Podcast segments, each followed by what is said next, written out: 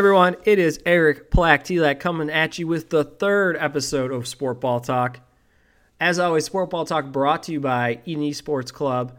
You can check them out at edenesportsclub.com where you can find all the podcasts of Sport Ball Talk. This is our fourth overall podcast, only episode three because we had a pilot episode, but you can check them all out at edenesportsclub.com.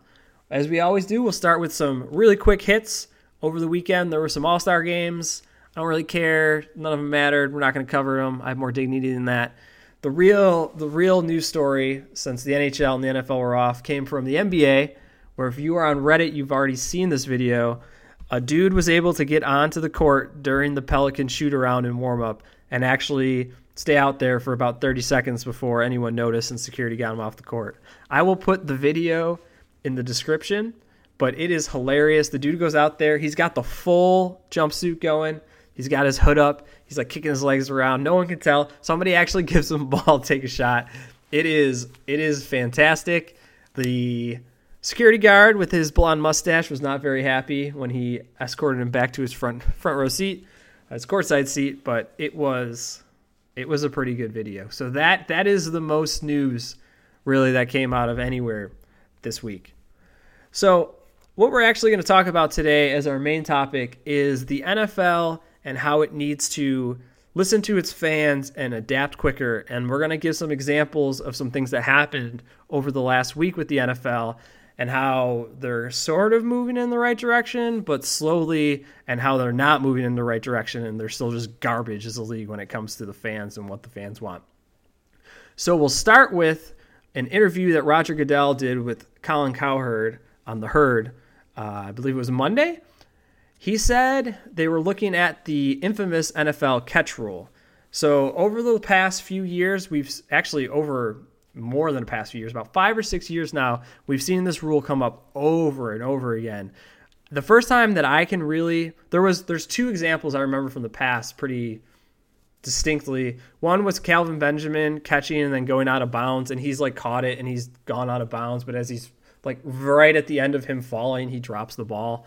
And there's another one where Dez Bryant catches the ball in one hand and he goes to put the ball that hand down with the ball in it to stabilize himself from falling and the ball moves as he's going to the ground even though he's caught it put his feet down pretty much is running at that point and both of those catches were called incomplete even though they were catches and then most recently this year there was a play with Jesse James in the Steelers Patriots game where at the end of the game he caught the ball, turned around, started running, stretched for the goal line, and in the act of stretching for the goal line, he dropped the ball. And this was also ca- called a incomplete pass.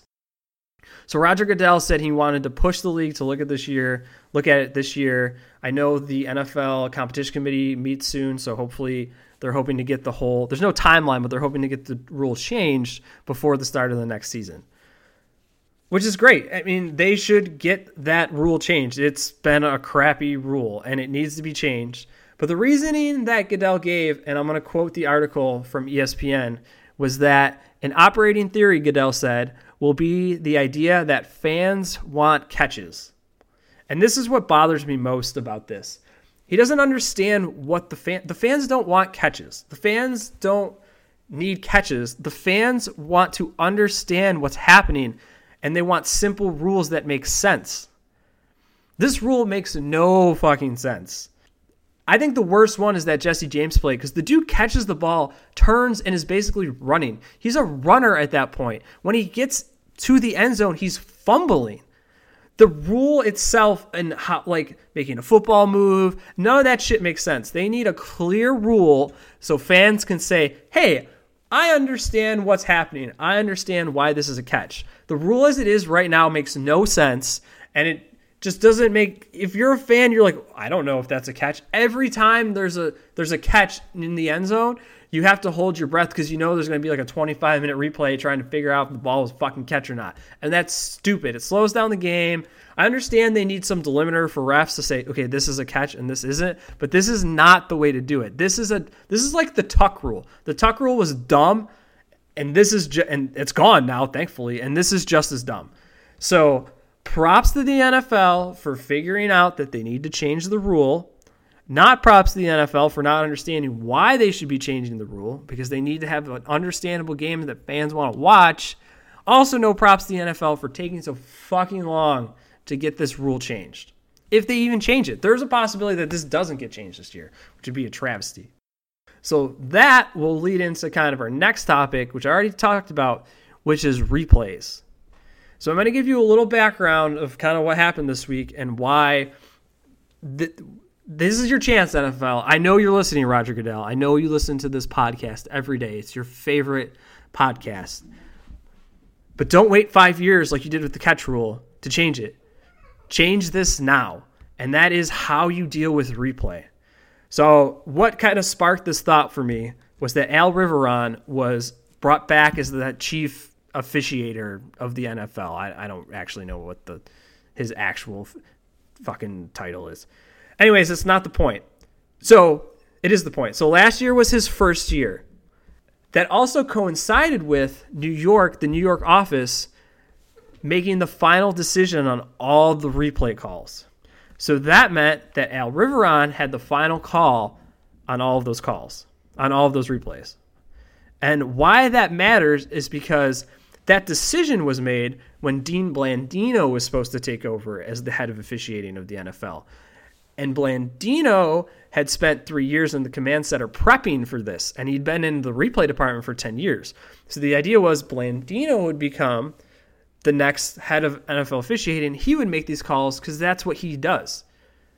But then he left for Fox Sports, which apparently, if, if you're a head officiate, like a head official, him and Pereira, you go to Fox Sports. Apparently, Fox Sports is paying you a gajillion dollars to give, you know, like how often did you see Pereira in a fucking game? You see him like for two seconds during replays. They're like, hey Pereira, what do you think? And he's like, yeah, this should probably be a catch. And then it's totally opposite because Riveron doesn't know what the fuck he's doing. So this is this is why this has to be changed. Riveron should not be the person making the final calls on replay. He does have a person that assists him. His name is Russell Yurk, and he is the vice president of replay. And those two are supposed to be kind of the team.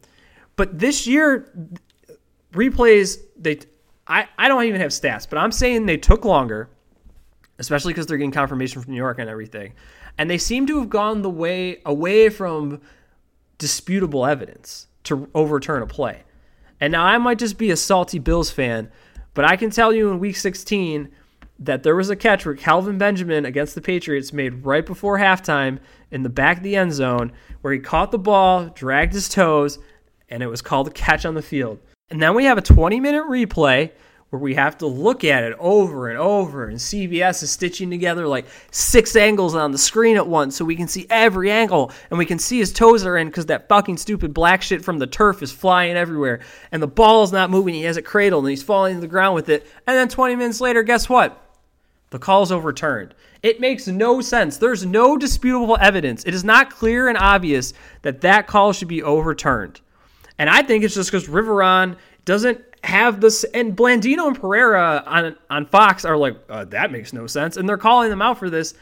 Riveron should not be the person making this call. He can be the head of NFL officiating, even though NFL officiating had a garbage year, in my opinion. They're all full time officials the first time this year, and I don't think any of the officiating got better. Unless you're a Patriots fan, then it did get better. But otherwise, I, I you keep him, but he can't be the person making these calls. That has to change. There should be a, just a designated person. There shouldn't be a vice president of replay. There should be a replay dude. He should be the replay dude. That should be his title, and he should be making the final calls. And then there should be something league-wide memo sent out that said we're going with our undisputed evidence, or yeah, there's undisputed evidence, and that's when a call is overturned. When we have just evidence, if it's if it's inconclusive, that's the fucking word I'm looking for, it'll not be overturned. Because that is not what happened this year. And again, it's confusing to fans. It is not it makes no sense to fans, um, again, unless you're a Patriots fan, because then you're getting all the calls, and that all makes sense. But to everyone else in the NFL, it doesn't make any sense. And like in the past, there's been calls where, you know, I've seen there's a challenge and it gets overturned, and I can I'm like, yeah, okay, that makes sense. You know, he stepped out of bounds, or the ball didn't move. Even even on that that Dez Bryant play I was talking about when we were talking about the catching, Dez Bryant clearly the ball moves when he hits the ground. It's just the rule was dumb that all makes sense. The way they did it this year does not make sense. So that needs they need to nip that in the bud now. Keep Al Riveron for another year. Hopefully the officiating gets better. He should not be making those calls. That should be a different person. They need to get a different person. NFL, the ball is in your court. Get a different person who goes by the right rules of clear and obvious, inconclusive evidence, and make it simpler for everyone so everyone can understand. Don't wait five years on this. All right. So now, now I'm just going to get angrier because this last thing is the stupidest thing that the NFL has said over the past week. Oh, deep breaths because now we're going to rage. NFL and the NFLPA put out an article or put out a memo or put out a report or whatever saying that the NFL or they followed the Panthers followed the concussion protocol when Cam Newton got hit by someone on the Saints in week 15 or 16 or 17, somewhere late in the season. And that's fine. You got it right. Congratulations, NFL. You got a concussion protocol right. Wow. Fantastic. You you didn't put someone in danger. But the things there were quotes in these from these people in the NFL that I'm going to read in this another article from ESPN. And this was from the NFL vice vice president.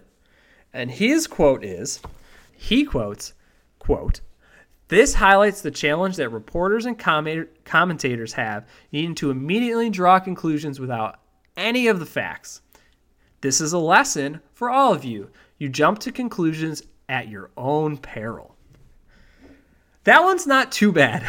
End quote. That one's not too bad. That makes me a little upset. And I'm going to tell you why in a second. This is the quote that really makes me mad. And this is from NFL chief doctor who somehow still has a job when you have probably the highest death rate of any early death rate of any sport, Allen Sills.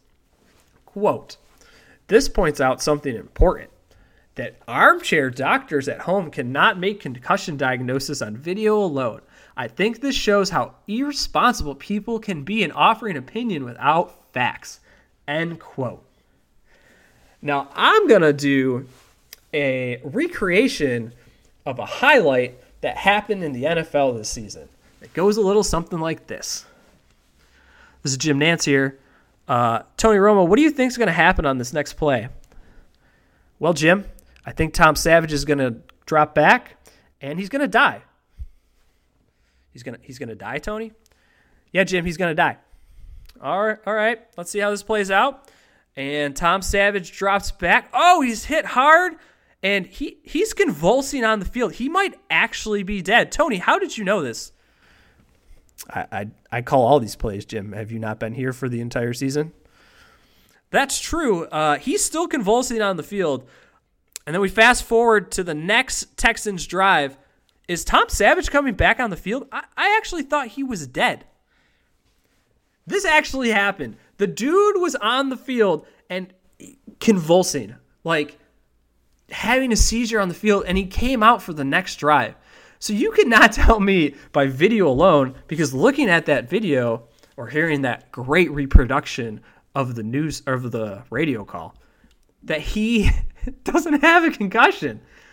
You got one situation right, but you have been shitty at concussions. Like every week, someone's like, oh, that guy went back out on the field with concussion because they didn't follow the protocol. The NFL and the teams need to get together and figure out this fucking concussion protocol because it is hot garbage. It catches like maybe 50%, half the people that have a concussion. And if it's not catching the Tom Savage case, it's not catching a lot because, again, that dude was convulsing on the fucking field. And I'm sorry, if he's convulsing on the field, I'm a better armchair doctor than Allen Sills is just a regular doctor. So don't give these bullshit quotes where you think you're all high and mighty because you got one thing right. Because you fucked up so many things when it comes to concussions. Jeez, that is those are some bullshit quotes. I will jump to my conclusions at my own peril because that guy almost died. He he could have died. Like and then he went back out and he played the next drive. Oh God, that's so dumb. That's so dumb, man. Allen Sills, they shouldn't let you talk to reporters anymore. That's for sure. So, NFL, don't wait. Don't wait. That's that's what I'm just trying to tell you. Don't wait to fix your shit. I'm glad you're fixing the catch rule, but you got to look at replays and you got to look at the concussion protocol and you got to fix it. You got to fix it quicker. It can't wait 5 years. Can't. And that's it today for Sport Ball Talk, brought to you by Eden Esports Club. I hope you enjoyed the podcast. I hope you agree. Maybe you disagree. You can leave comments. You can you can comment below. Just let me know.